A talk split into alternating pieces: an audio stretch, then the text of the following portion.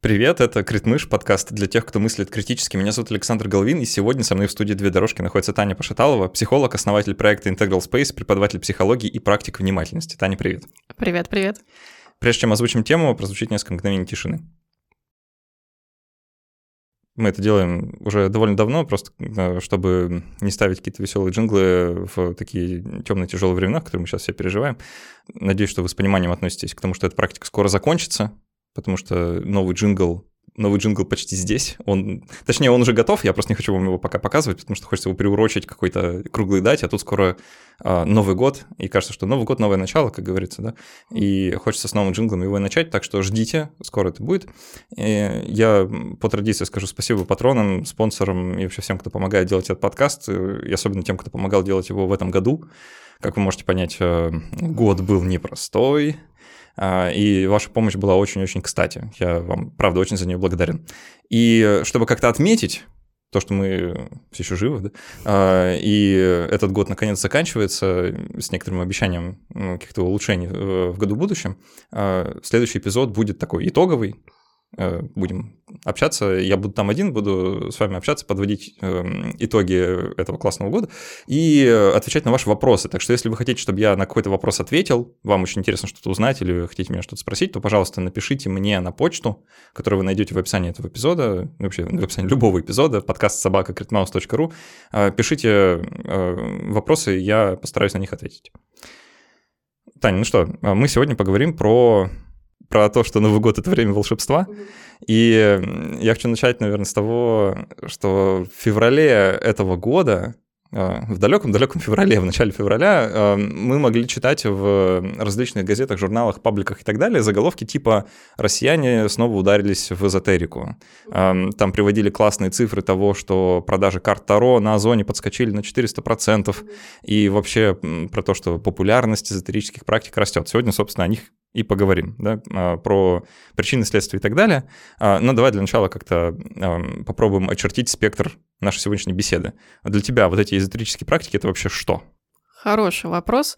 Я бы, наверное, в них внесла, если мы говорим про какую-то конкретику, все, что относится к анти-псевдонаучным направлениям, таким как э, астрология, гадание, карты Таро, а, human design, что там еще есть куча каких-то направлений или э, подвиды адекватных религиозных или духовных течений, которые начинают интерпретироваться слишком магическим способом. Блин, ты, ты, э, ты классно начала сразу с двух терминов, которые я просто хочу подсветить, потому что, мне кажется, они разные. А, ты сказала антинаука и псевдонаука. Мне кажется, ну, не синонимы, да, то есть можно там просуждать, что это такое, но мы, наверное, может, под конец это оставим. Есть еще термин не наука, когда слитно пишется. А, тут может быть множество градаций, да, но так или иначе речь пойдет о каких-то таких практиках, которые... А, еще паранаука есть, да? да. А, как околонаука. А, которые вот являются такими паранаучными, псевдонаучными или околонаучными вещами, которые как будто бы позволяют нам как-то с реальностью справляться, манипулировать ее или еще что-то такое делать. Mm-hmm. Трансферинг, трансферинг реальности мне почему-то вспоминается как э, что-то, что в психологии лезет, наверное, тебе близко Тоже, тема. Да. Я, знаешь, всегда удивлялся. Я всегда удивлялся э, тому, что приходя в книжный магазин и подходя к полке с психологией, мне всегда неизбежно становилось плохо в этот момент, потому что на полке с психологией ты, наверное, знаешь, какие книжки стоят. Угу. Скажем так, мягко, имеющие довольно отдаленное эм, отношение к самой психологии как науке. Зачастую, да. А, а там обычно то, что называют э, таким термином популярная психология. Угу. Вот. А, это, наверное, как-то связано с эзотерическими практиками и техниками? Ну, в какой-то степени, наверное, да, здесь сложно разграничивать. Наверное, я бы это связала простотой изложения и обобщающими принципами. То есть, когда, а, например, в популярной психологии пытаются а, многообразие, сложность человеческих проявлений, глубину процессов подвести под какие-то конкретные советы, что вам нужно, чтобы прийти к точке Б, из точки А сделать там раз, два, три, четыре, пять. И э, как бы результат вам гарантирован. А еще мозг делится на три системы, и все. Больше там в этом мозгу ничего нет, живите с этим. А, вот вам и как это, универсальная красная таблетка. Кто понял отсылку, тот понял. Ну, слушай, э, э, Ну, в целом, вроде как, нет ничего такого странного в этом, да. В медицине я тебе вообще могу сказать, да, что в мозгу всего два процесса идет, и, в принципе, на этом все, больше ничего там нет. Mm-hmm. А, да, там, торможение, возбуждение, соответственно, и, ну, как бы нормальный способ описания реальности, да. Это, кажется, не вчера началось. И вообще, когда заходит разговор о популярности э, эзотерических практик, мы такое чувство, как будто в каком-то круге находимся, знаешь, постоянно. Они то всплывают э, в разговорах абсолютно повсюду, постоянно и везде, а то уходят куда-то в небытие на какое-то время, потом снова возвращаются. И такое ощущение, будто бы вот конкретно в нашей стране, про Россию речь сейчас, да, а, началось это все с распадом Советского Союза, да, вот типа, а, с началом перестройки и полный такой бум и расцвет в 90-е. Как вот ты относишься к такому взгляду на вещи, что вот россияне массово поверили, там, не знаю, в астрологию э, в 90-х годах? А, ну, мне кажется, что они не то чтобы вот была точка 0 и резко стала точка, не знаю, 70, а какие-то веяния и, в принципе, структуры сознания, они, ну, присутствуют всегда, везде, просто а, в какие-то кризисные моменты, в лиминальные периоды. У человека появляется больше стрессовых факторов, больше, опять же, горизонта неопределенности, меньше опоры внутри себя – что заставляет его начать чуть больше исследовать и чуть больше говорить о каких-то таких подобных практиках. Соответственно, если мы говорим про 90-е, это некоторый как бы э, кризисный период, и то, что происходит сейчас, это достаточно тоже кризисный период, э, в рамках которого, ну, психика человека начинает очень сильно страдать. То есть э, условно лет семь назад, если бы мы общались со среднестатистическим каким-нибудь жителям э, города маленького России, мы бы все равно увидели очень много проявлений, а точнее отсутствия, там, например, критического мышления или а, проявления магического мышления, или верования в какие-то а, приметы, или в барабашек, или в привидения. То есть это все равно всегда присутствовало, никуда не девалось, но именно готовность больше погружаться и платить, например, за это деньги появляется больше в такие, конечно, кризисные этапы. Мне просто кажется чудовищным упрощением, знаешь, что этот взгляд на вещи, что там в Советском Союзе все были материалистами, атеистами, конечно же, да, а, а потом внезапно Союз закончился, и все вдруг поверили во все подряд, да, ну так не бывает просто. И понятное дело, что это, ну, не, нет какой-то четкой линии разделения, демаркации, вот, значит, было так, потом стало эдак мне кажется, что популярность эзотерических практик, она только росла все это время, то есть нельзя сказать, что она как-то снижалась, по крайней мере, мне так не кажется, у меня нет каких-то социологических данных, чтобы сейчас подкрепить этот тезис, но вот это мое ощущение. Мне кажется, что немаловажную роль в их популяризации сыграли э, такие люди, как я, то есть скептики, да, которые всюду ходили и рассказывали, что в астрологию верите, а, и все таки ну, как бы да, да, я вот, я эту историю много раз рассказывал в разных местах, поэтому извиняюсь перед слушателями, кто ее знает. Но мой путь вообще в популяризацию науки начался с того, что я, я поссорился с девушкой, с которой тогда встречался, а, из астрологии. Просто, ну, абсолютно Опа. тупой разговор, да, но внезапно выясняется, что вот человек верит, да, в знаки зодиака, в предсказания судьб и так далее. Я такой, чего, как, а, захотелось разобраться, да, вот просто понять. И, конечно, не получилось это сделать деликатно. А, после этого, я тогда в медиа учился, я после этого пришел а, абсолютно удивленный, что вообще так бывает, да, э, я не сталкивался вот так вот напрямую с этим никогда. Я пришел в свою занятие, в свую группу, и там спросил просто, «Э, девчонки, слушайте, а вот вы в гороскопе верите? И они меня так посмотрели, все сказали, ну да, да, да. Э, и я тогда понял, что это вот вещь, которая меня, во-первых, сильно удивляет, да, потому что, ну, тут врачи сидят будущие, да. Казалось, что это, ну, как-то вредно. Ну, или, ну, в общем, у меня разные максимали, максималистские представления были о том, как это вообще может на что-то повлиять. Э, и с этого как вот начался такой снежный ком, да, что я постепенно в это погружался. И такое ощущение, что знаешь, как эффект Стрейзенд есть, да, когда ты пытаешься э, какую-то проблему сделать так, чтобы она исчезла, и ты всем расскажешь, что не обращайте на это внимание, э, и все начинают обращать, естественно, на это внимание, э, мы как бы вот стали такими невольными популяризаторами, там, не знаю, гаданий на Таро или еще чего-то, потому что постоянно про это рассказывали. гомеопатия. Вот мне кажется, что ренессанс гомеопатии в целом в российской э, культурной жизни, он напрямую связан с популяризаторами, которые никак не оставят ее в покое. Ну да, этот Панчин, который просто гневно обо всем этом рассказывает. Ну как не смотреть, правда? Ну, приятно же, да, эм, так, такая проповедь. Эм, ты начала немного рассказывать про причины, да, что это все вот от какой-то от желания контролировать э, то, что вокруг происходит, да, от какого-то стресса, кризиса и так далее. Давай попробуем немножко раскрыть. Действительно ли только в этом причина? что просто хочется, не знаю, контролировать э, хаос вокруг или еще что. А насколько это вообще глубинный психологический механизм? Слушай, я не любитель абсолютно, и в этом плане, возможно, а, поэтому я могу звучать как-то не сильно авторитет, но я совершенно не любитель а, упрощать и говорить, что причина только в этом или только в этом. Мне кажется, это, как ну, всегда, очень многосоставная история и про культуру, и про социум, и про коммуникации, и про психику, и про стадии роста, и про генетику, и так далее, и так далее, и так далее. Вот, и если мы пытаемся какие-то вещи сюда подвести, то, а, конечно, вот условно происходит какой-то кризисный период. И, а, допустим, человек мог даже до этого кризисного периода а, считать себя вполне себе рациональным звеном общества, который такой, ну, не, не верю, и все, тут не надо мне вот это все под нос пихать, спасибо большое, до свидания происходит кризисный этап, у человека теряется много опор, и в какой-то момент он начинает пугаться черной кошки, перебегающей дорогу. А, потому что где-то из недр его подсознания вспоминается, что бабушка об этом говорила и предупреждала. И это уже происходит э, какое-то действие на уровне рефлекса, что, ну, блин, на всякий случай и так все херово, э, пожалуй, там обойду, присяду на дорожку, постучу по дереву там три раза, э, обернусь вокруг себя, начинается какая-то ритуализация.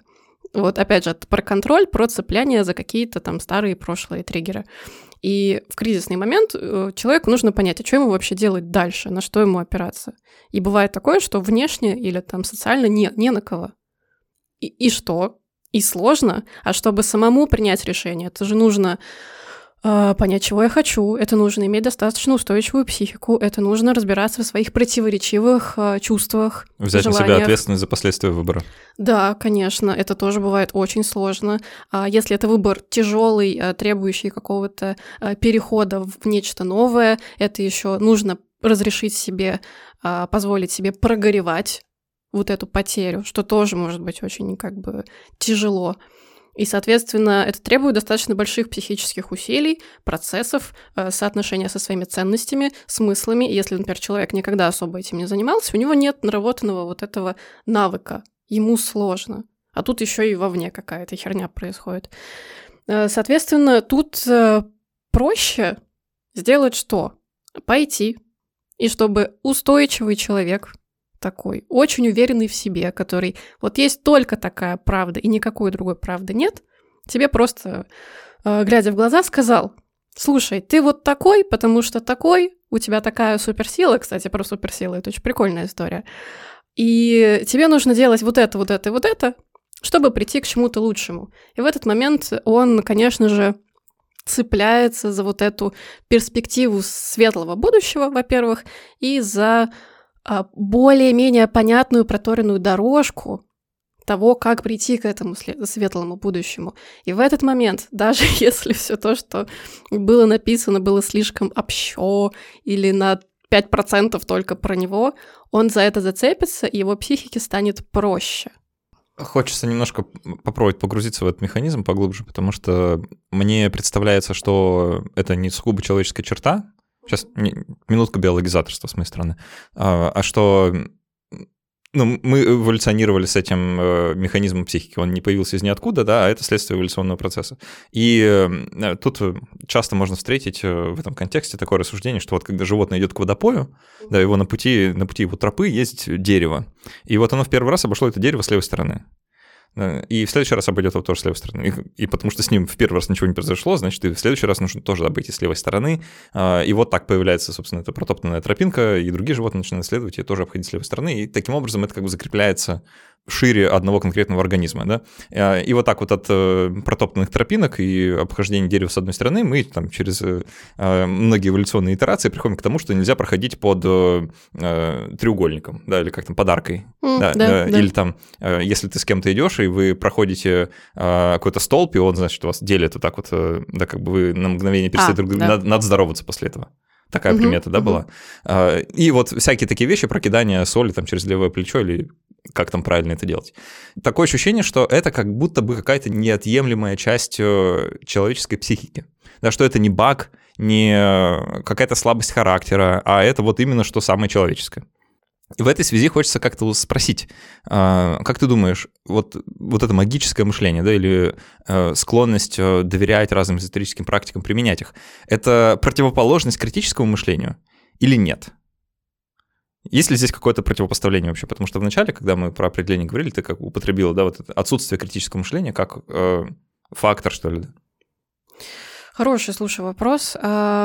Мне кажется, что человек по мере своего какого-то роста и развития, он ну, каждый из нас в любом случае проходит через стадию магического мышления, через стадию мифического мышления. В любом случае мы а, в этом рождаемся, мы в этом живем, и особенно когда там э, ребенок в какой-то момент начинает считать, что а, он своей силой мыслей, действий и голоса может управлять реальностью. Ну, мы все через это проходим, конечно. Вопрос того, что происходит дальше.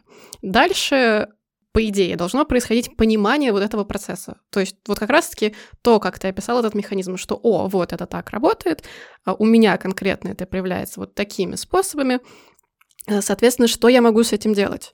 И для меня здесь важна, наверное, просто внутренняя честность и правдивость. Условно, когда я понимаю, что вот э, я сейчас сделаю себе расклад э, карт Таро, я, в принципе, могу его сделать вообще без проблем но я просто буду понимать, что сейчас э, мне, например, сложно самой что-то понять и ощутить, мне хочется какого-то, может быть, чуть-чуть мнения со стороны и каких-то своих внутренних интерпретаций на этот э, вопрос и поощущать, типа, что там, какие образы у меня вызовут, какие ощущения, на что я смогу в дальнейшем попробовать опереться. Э, здесь, ну, какой-то такой происходит симбиоз как будто бы вот разных типов мышления с некоторой честностью к себе, к тому, что происходит. В этом, например, я не вижу ничего плохого. Не очень хорошо, наверное, когда человек полностью в это погружается и условно отдает ответственность за свою жизнь в руки другого человека. Вот здесь, мне кажется, это уже не ок, потому что э, тебе, ты приходишь к, специ- к специалисту, он говорит, твоя миссия жизни это вот, вот это, вот это и вот это. Все, без вариантов. Только так ты станешь счастливым. И человек в уязвимом состоянии, он может на это повестись, и, соответственно, ну, лет, не знаю, через 5-10, а может быть и никогда, ну, как бы проснуться и понять, что, боже, сколько потраченного времени и на что. Ну, я согласен с твоим рассуждением. Мне, знаешь, кажется, что критическое мышление, конечно, никакой не антоним мышления магического, да, потому что очень сложно их противопоставить, потому что сложно ухватить одно и другое, как вот нечто, что-то конкретное, да, это скорее какой-то очень широкий такой пласт явлений, который мы почему-то в один термин скомкали. А, но мне кажется, что а, критическое мышление в этом смысле, а, если пытаться его понять через вот эти эзотерические практики, да, это как некоторый такой наблюдатель со стороны, да, вот можно, есть такая практика в философии, в психологии наверняка тоже она применяется, да, как пытаться наблюдать за собой со стороны, то есть смотреть на перспективу своей жизни с, вот, с позиции третьего лица. Да, да. Да, представлять там, не знаю, как, как э, в GTA Vice City, да, вид сверху, или как там. И вот э, критическое мышление — это как будто бы вот такая настройка над э, психическим процессом, да, то есть это некоторый навык, в моем представлении он э, абсолютно тренируем, да, во всех людях. То есть нет кого-то, кто вот как-то э, не способен или еще что-то. Это что-то, что тренируется, да. И это активный мыслительный процесс, направленный на мыслительный процесс. Да, то есть мы как бы пытаемся понять, как мы пытаемся что-то понять. И вот это и есть э, критическое мышление. То есть это не критика к тому, что есть вокруг, это критика к мышлению. То есть вот как бы такой разворот. И в этом смысле, э, честно, я в последние годы как претерпел сам такую вот эволюцию отношений к разным мистическим практикам. Еще там пять лет назад, э, я бы сказал, там в гороскоп верите, карты Таро раскладываешь, что за фигней вы страдаете. Сейчас, э, честно, меня это не вызывает абсолютно никаких эмоций, потому что э, я много в жизни встречал людей, которые это делают, во-первых, иронично, угу. а, во-вторых, они ну, по крайней мере, на словах, отдают себе отчет в том, что они делают. То есть они понимают, что это не инструмент познания Вселенной, да, который каким-то магическим, мистическим образом позволяет им заглянуть там за вуаль, да, и понять вообще что-то про этот мир. А это скорее инструмент, который помогает им понять что-то про них самих э, как бы во, во взаимодействии с миром. И в этом, мне кажется, есть даже что-то здоровое вполне. Да, вот как ты сказала, что ты не видишь ничего плохого да, в том, чтобы сделать там расклад Таро, но при этом не передавать э, там, раскладывающему э, полную власть над собой. Э, тут был, вот, была вот эта дискуссия про раскладывание карт и популярность э, этого всего в феминистической среде. А, можешь про это как-то прокомментировать? Э, ну, действительно ли это, типа, ну, норм, ну, занимайтесь, почему бы нет? А, вот как психолог интересно понять. Ну, ты про э, бодиграфы, расклады, вот это, насколько это Вот первый ок. термин я не знаю, что это такое. А, недостаточно погружен, видимо, в тематику. Ну, Ну про какие-либо разборы а, со стороны, там, условно, некоторого специалиста в некотором эзотерическом направлении. Да. Вопрос какой-то конкретной ситуации и цели задач. А, Потому что есть вот то, что ты сказал, как бы как критическое мышление, как навык смотреть со стороны, как э, некоторая теоретическая, конечно же, база, потому что без нее очень сложно критически мыслить. А, но есть еще всякие штуки как раз-таки про ответственность, про внутреннюю мудрость, про опоры внешние, внутренние и так далее, и так далее. Если у человека с этим все более-менее ок, он, правда, умеет себя контролировать, он как-то э, теоретически или практически понимает, как работает его мозг, как работает его сознание, на что он триггерится, в чем он, не знаю, травматичен, например. И в какой-то момент он такой, блин, что-то я вообще задолбался там, ходить на терапию, все это рационализировать, хочется каких-то больше образов, э, которые, может быть, мне помогут что-то про себя понять. Все равно ты же как бы каждый раз, когда читаешь а, какой-то, не знаю, астрологический а, расклад, ты все равно за что-то цепляешься, тебя что-то триггерит. Ты такой, о, а я вот вот это, а, да, я и правда там умный и хороший, да, ой, ну вот правда, там, не знаю, у меня проблемы, не знаю, с ответственностью или с устойчивостью, или э, с чем угодно другим, или там я истероид, да, это правда, мне все это вокруг говорят. А, Вот человек видит этот расклад, за что-то триггерится, там обычно огромное полотно, но мы выхватываем там какие-то конкретные фразы и формулировки. Остальное отправляя в некоторый фон. Поэтому вот если человек понимает, как это работает, мне кажется, вообще ничего плохого нет. Ты просто идешь, смотришь, чувствуешь, как бы на что направлено твое внимание, на что направлены твои интенции, интенции, что вызывает у тебя некоторое вдохновение, возбуждение, что вызывает, наоборот, отторжение, типа, come on, это не про меня.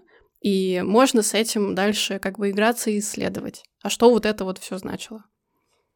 Ну, то есть, если к тебе, условно, на консультацию приходит человек, да, и вот начинает рассказывать, что он там все решения принимает э, исключительно после расклада карт но при этом понимает, что это все не научно, и вообще это как-то не работает, и там, ну, я это просто для фана делаю. Тут, мне кажется, есть какая-то степень такого отрицания, Возможно. Тут вопрос, конечно, внутренней честности, насколько человек действительно по фану, а насколько он просто пытается себя оправдать, чтобы держать какой-то образ или картинку. И здесь э, в голову другому не залезешь.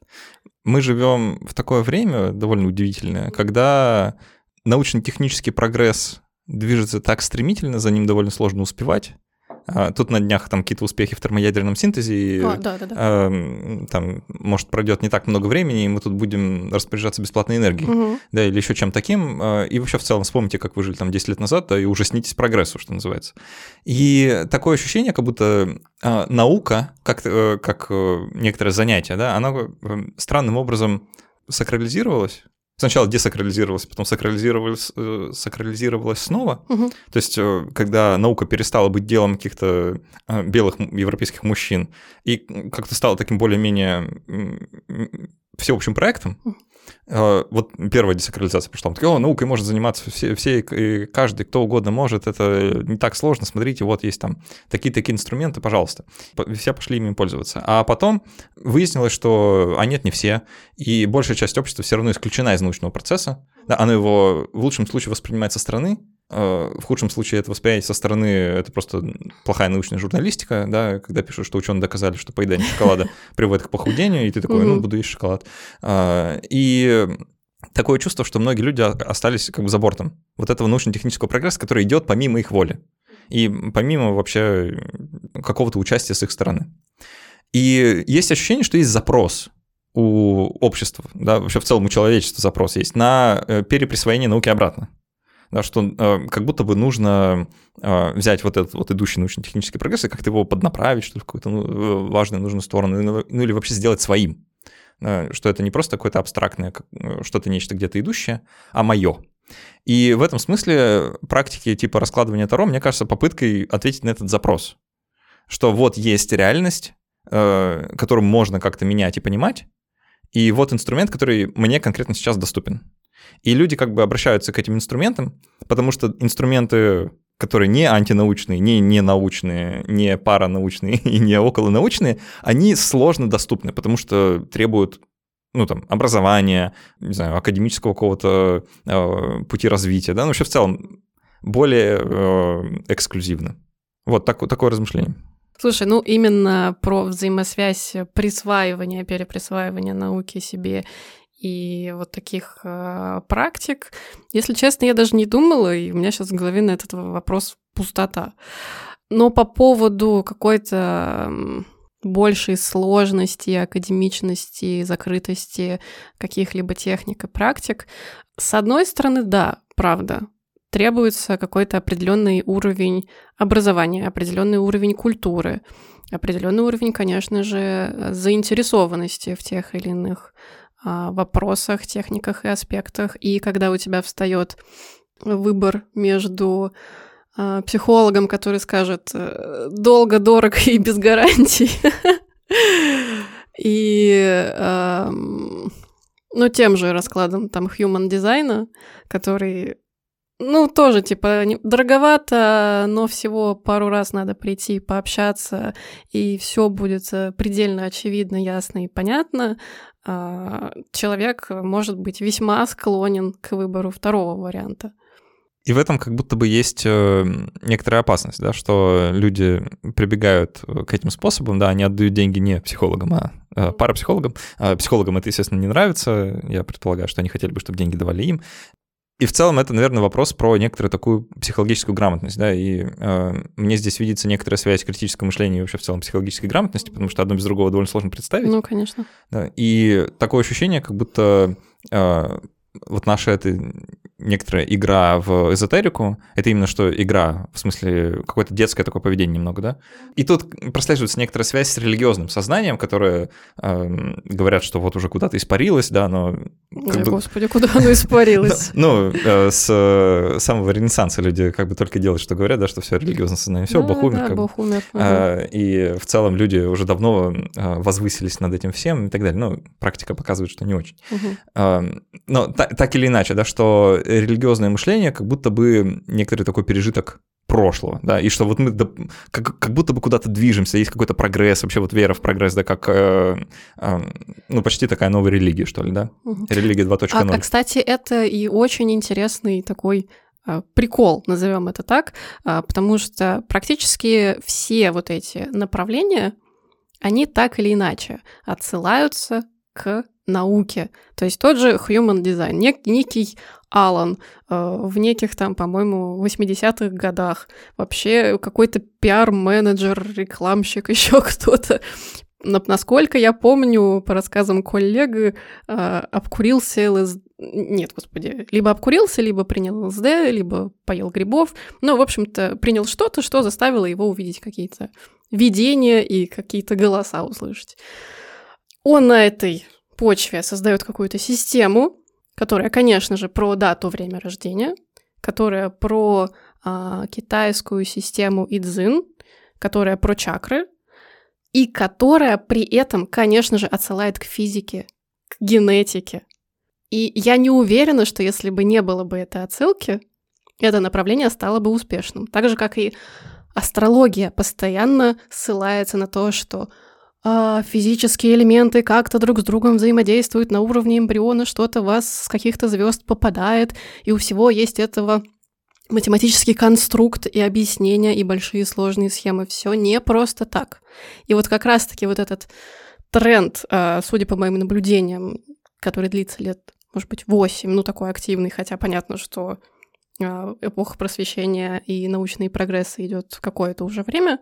Но вот этот тренд на то, что я весь такой разумный, рациональный, научный, и параллельно сохранившееся такое магическое, мифическое мышление, а, пережитки бабушкиных, дедушкиных рассказов про а, духов, привидения, барабашек и деревенские вот эти байки, которые идут через несколько поколений – они вот тут как раз-таки и объединяются, идут за ручку. И такие, вот, слушайте, мы нашли гармоничный способ вас объединить. То есть в чисто э, эзотерические какие-то методы, ну, Не знаю, я давно про такие не слышала, которые были бы сто процентов такие. Вот у нас исключительно прям духовность, духовность и больше ничего. Мне кажется, это действительно характерно, потому что наука довольно молодая такая штука, да, ну, ну относительно ну, да. недавняя. И за свое довольно короткое время среди человечества, оно в целом приобрело некоторый статус такой квазирелигии, потому что э, ну, люди верят в науку, да, потому что чудеса научные, как словосочетание-то какое, да, а, они вот э, среди нас, и ну, сложно не поверить, угу. да, когда боги ходят среди смертных, ты как бы волей-неволей атеистом перестаешь быть. Да? И угу. когда и тебе... уверуешь в Попова какого-нибудь, да? Э, ну да, и когда тебе человек говорит, что э, гомеопатия работает, потому что молекулы воды образуют когерентное завихрение, угу. ты такой, ну да, ну когерентное же, да, какое слово-то научное. Угу. А, я это слышал вот прямо на научной конференции, прям это, это словосочетание потрясающее. А, и, и да, это как бы некоторый такой сплав, да, синтез э, науки и не науки, и получается какой-то совершеннейший мутант, а проверить его ты все равно никак не сможешь, потому что физику ты последний раз в глаза видел в школе, и то в лучшем случае. И ничего вообще из нее не помню. Конечно, нет, потому что ну кому-то надо. Да. это очень странно. У нас как будто бы есть запрос на описание реальности, да, но те инструменты, которыми мы, по идее, должны были бы это делать, они каким-то образом извращаются по пути.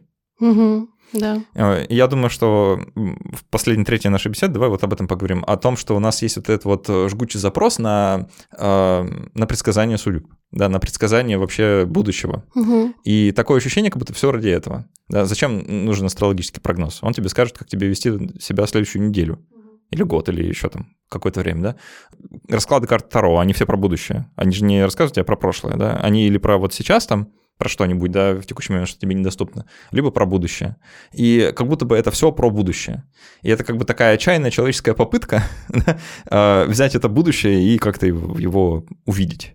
Экстрасенсы, они вот чем знамениты, да, тем, что могут будущее предвидеть, ну или там да, я подумала про а, то, что происходило буквально там три поколения назад, про то, как мы вообще э, выстраивали свой быт свою жизнь. Все было достаточно просто. Вот у тебя есть там твой город, э, твоя деревня, а, есть, может быть, какое-то семейное дело или то, чего от тебя хотели родители. Пойдешь работать плотником, пойдешь работать на завод, а, пойдешь э, делать ботинки.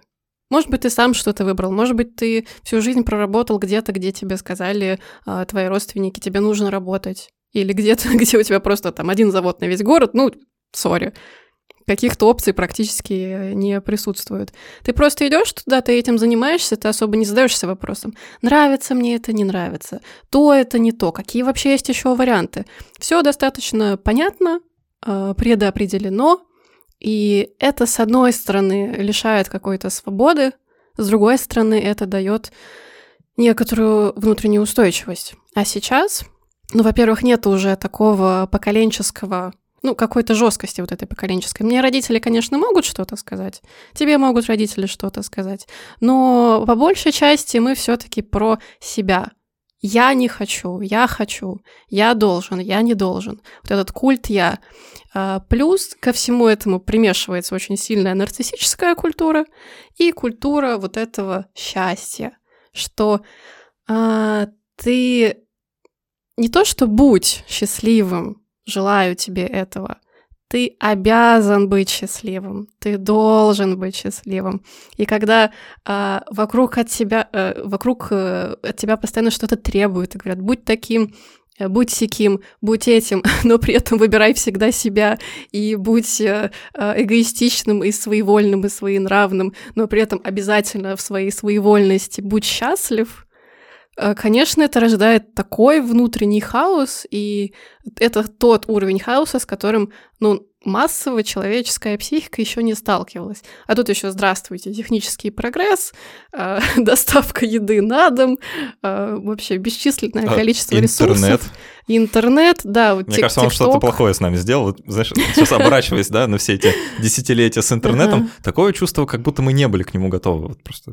А, да, мне, нравится вот это, э, то, что ты говоришь, потому что действительно такое ощущение, как будто мы сейчас, вот каждый из нас, да, каждый конкретный человек, э, ну, кто-то в большей степени, может, кто-то в меньшей, а, тут уж э, смотря как определять везение, находится в ситуации, когда возможности безграничны.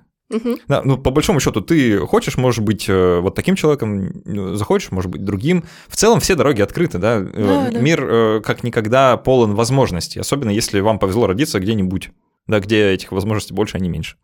И такое ощущение, как будто мы, знаешь, как э, те люди в эксперименте с мармеладками на пляже, да, когда людям предлагали э, на подносе выбрать себе мармеладку или там какую-то конфету. И когда выбор небольшой, ну, там типа из четырех позиций выбрать достаточно легко, и Да, потом да. человека спрашивали, не жалеет ли он о своем выборе. Да, потому что выбрать может только один вкус.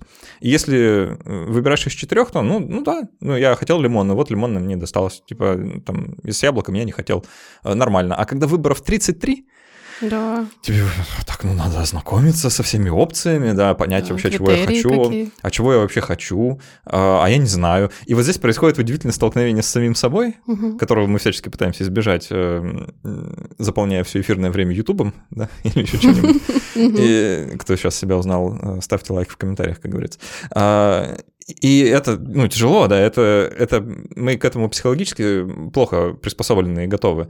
А, И вот, вот, пожалуйста, расцвет э, всех замечательных практик, которые как-то вот с этим работают. Зачем нужен расклад Таро? Ты из, этих, из этого множества выборов перед собой можешь, э, ну, как-то этот выбор сузить, да, и как-то его для себя упростить. У меня тут сразу же две, две, два вектора размышления. Первое, то, что ты сказал про а, YouTube и заполнение фона, что здесь очень сильно наслаивается вот это отсутствие изначально, изначально отсутствие культуры, а, быть внимательным к себе, быть внимательным к своим чувствам, к своим желаниям.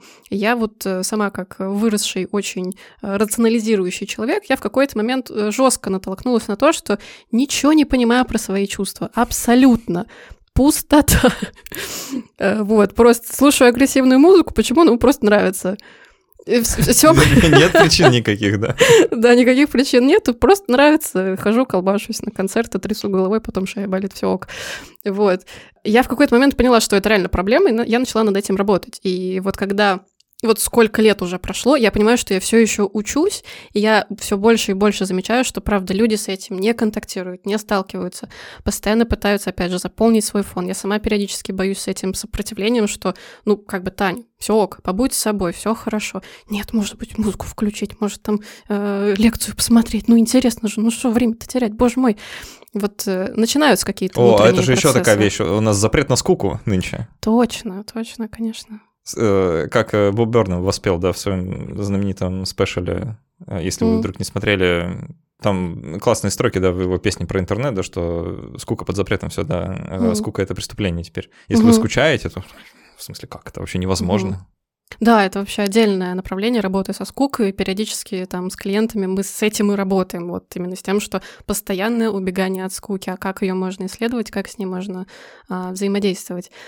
А, вот, и вторая штука, про которую я подумала, это как раз-таки вот этот культ э, нарциссичности и культ э, некоторого супергеройства, что все равно каждый из нас, ну вот транслируется, каждый из нас герой своей жизни, при этом есть какие-то суперлюди, и, конечно же, каждый хочет быть этим суперчеловеком. И не так давно я была на практике омчантинга, меня туда пригласили. А, Это что? Слушай, Это надо делать ом. Да, да, да. То есть ты вы садитесь э, в два круга, внутренний маленький, внешний большой. А, Я несколько лет назад была, по-моему, в зале школе игры на такой практике. Я к этому отношусь как к вокальной практике. То есть это очень прикольно, когда ты сидишь и реально час издаешь один и тот же звук, а, и вокруг тебя еще куча людей делают этот же звук. Ну, достаточно уникальный опыт. И, ну, мне просто приятно, там уши щекотят, и я такая, о, хорошо, и распелась заодно. Ну, там девочки, конечно же, очень много там эзотерического всего вот этого подвели, что ом — это первоначальный звук э, Вселенной. Я такая, как вы об этом узнали? ну, ладно. Вот, они повесили, конечно же, фотку какого-то великого бородатого седого гуру, как же без этого? Он, наверное, делал очень красиво это. Ом. Э, Возможно, там не было аудиозаписи от этой фотографии. Надо, я, может, не, недостаточно просветлилась, не услышала. Вот. И в конце интересно было, а, девочка начала раздавать всем карточки, метафорические, по-моему, а, от Дмитрия Хары. Вот. Ну, типа, всем просто раздала, типа, я поощущала, что вот это твоя карта, ты как-то на нее смотришь. Конечно же, они все там про темные стороны и светлые стороны, и все плюс-минус там про то, что есть что открыть, есть что закрыть, и в тебе есть внутреннее животное, есть внутренний ангел. Ну, классика. Вот, и потом там была как раз-таки вот эта интерпретация, у кого какая карта, там типа 37-я карта, читаем, что она значит. И вот это было очень интересно, что там прям так и было написано твоя суперсила. Какая она и что тебе нужно сделать, э, с какие, то есть, условно, у тебя есть какие-то комплексы, какие-то переживания, какие-то нереализованные а, потребности. И вот это сейчас там проявляется в тебе как все что угодно, не знаю, а, закрытая застенчивость, неуверенность или наоборот импульсивность, излишняя уверенность в себе, эгоистичность. Какое-то в тебе есть проявление, которое условно доставляет некоторый дискомфорт и деструктив тебе и твоему окружению, и проработав это, ты откроешь в себе суперсилу, и там в каждом, в каждой карточке была своя суперсила. И это такой прикольный момент, что, правда, каждый в этот момент может почувствовать, что, блин, а я могу, я могу быть человеком-пауком, ура! И внутренний ребенок начинает радоваться. Кажется, что нужно в конце, знаешь, эм, то ли кого-то успокоить, то ли наоборот. Я просто хочу, наверное, еще раз э, еще раз свою позицию по этому поводу высказать, да, что э, я в целом не против, когда люди прибегают к каким-то эзотерическим практикам, мне не кажется, что это какая-то большая беда. Потому что, пусть, вот это, в принципе, тоже то, что ты сейчас делаешь, вполне себе какая-то достаточно эзотерическая практика. Таня сейчас, э, кажется, она меня снимает, я не уверен. Mm-hmm, да. а, вот, и если это вам придает э, силу, уверенности в себе и помогает э, вот эта вот неопределенность будущего как-то для себя а, как-то примириться с ней, что ли, то я за вас рад. Вот. А для меня лично это плохо работает. Вот, но я, наверное, какими-то другими штуками пользуюсь, которые, которыми другие люди не пользуются. То есть каждый как-то сам справляется, как может. Вот. Так что если вам нравится карта Таро, а, мне они тоже нравятся. Э, ну, они красивые. Красиво. Да, и там действительно ассоциации как-то рождаются довольно приятные. Угу. Я смотрел эскизы там разных работ, разных художников, которые этим занимаются. Это потрясающе на самом деле. Само по себе довольно любопытно. Так что вперед. Вот это э, то, что я про это думаю, как не психолог. Ты можешь как психолог тогда теперь сказать. Слушай, да, здесь, э, наверное, как и в классическом эффекте плацебо, ну вот, если ты становишься от этого спокойнее, счастливее, и правда это делает тебя как-то устойчивее, при этом а, никак не вредит твоему окружению, не портит твои отношения. Просто я э, сама еще столкнулась лет э, 9, может быть, 10 назад с бунтом того же самого human дизайна. Почему я про него какие-то факты говорю? Ну, потому что я как-то больше с ним сталкивалась по жизни. Некоторые люди настолько сильно в это впадали, что э, это их приводило к тому, что они уходили от своих семей, они а, бросали свою работу, у них там были какие-то опоры, ответственность не только за себя, но и за других у них был социальный круг общения, и они настолько веровали во все это, что они все это бросали, подводили людей, а, говорили, что да вообще все идиоты, вы ничего не понимаете, и я пошел. И человек начинает заниматься своим каким-то делом. Вот мне кажется, до тех пор, пока это не привносит какой-то деструктив а, тотальный там, вашей жизни и жизни близких людей, ок, ничего страшного, если вы не собираетесь бросать, не знаю, мать своего ребенка вот там, чтобы они сидели и вывозили сами, ну, пожалуйста, практикуйте, какие-то выборы можно делать, почему бы, почему бы и да, если правда это вас как-то стабилизирует. Таня Пошаталова, психолог, была у нас в гостях. Я думаю, что на этом будем завершать эпизод и перейдем к послекасту. Там еще немножко пообщаемся специально для наших патронов, спонсоров и всех людей, кто помогает вообще делать этот подкаст. Вообще мою работу возможной. Ребят, спасибо вам еще раз большое. Если у вас есть какой-то вопрос, вы хотите, чтобы я на него ответил в итоговом выпуске, который будет следующим э, в этом году, то и последним в этом году, то, пожалуйста, напишите его на почту. Я еще тех, кто есть в нашем чате специальном для патронов э, в Телеграме, я тоже отдельно спрошу.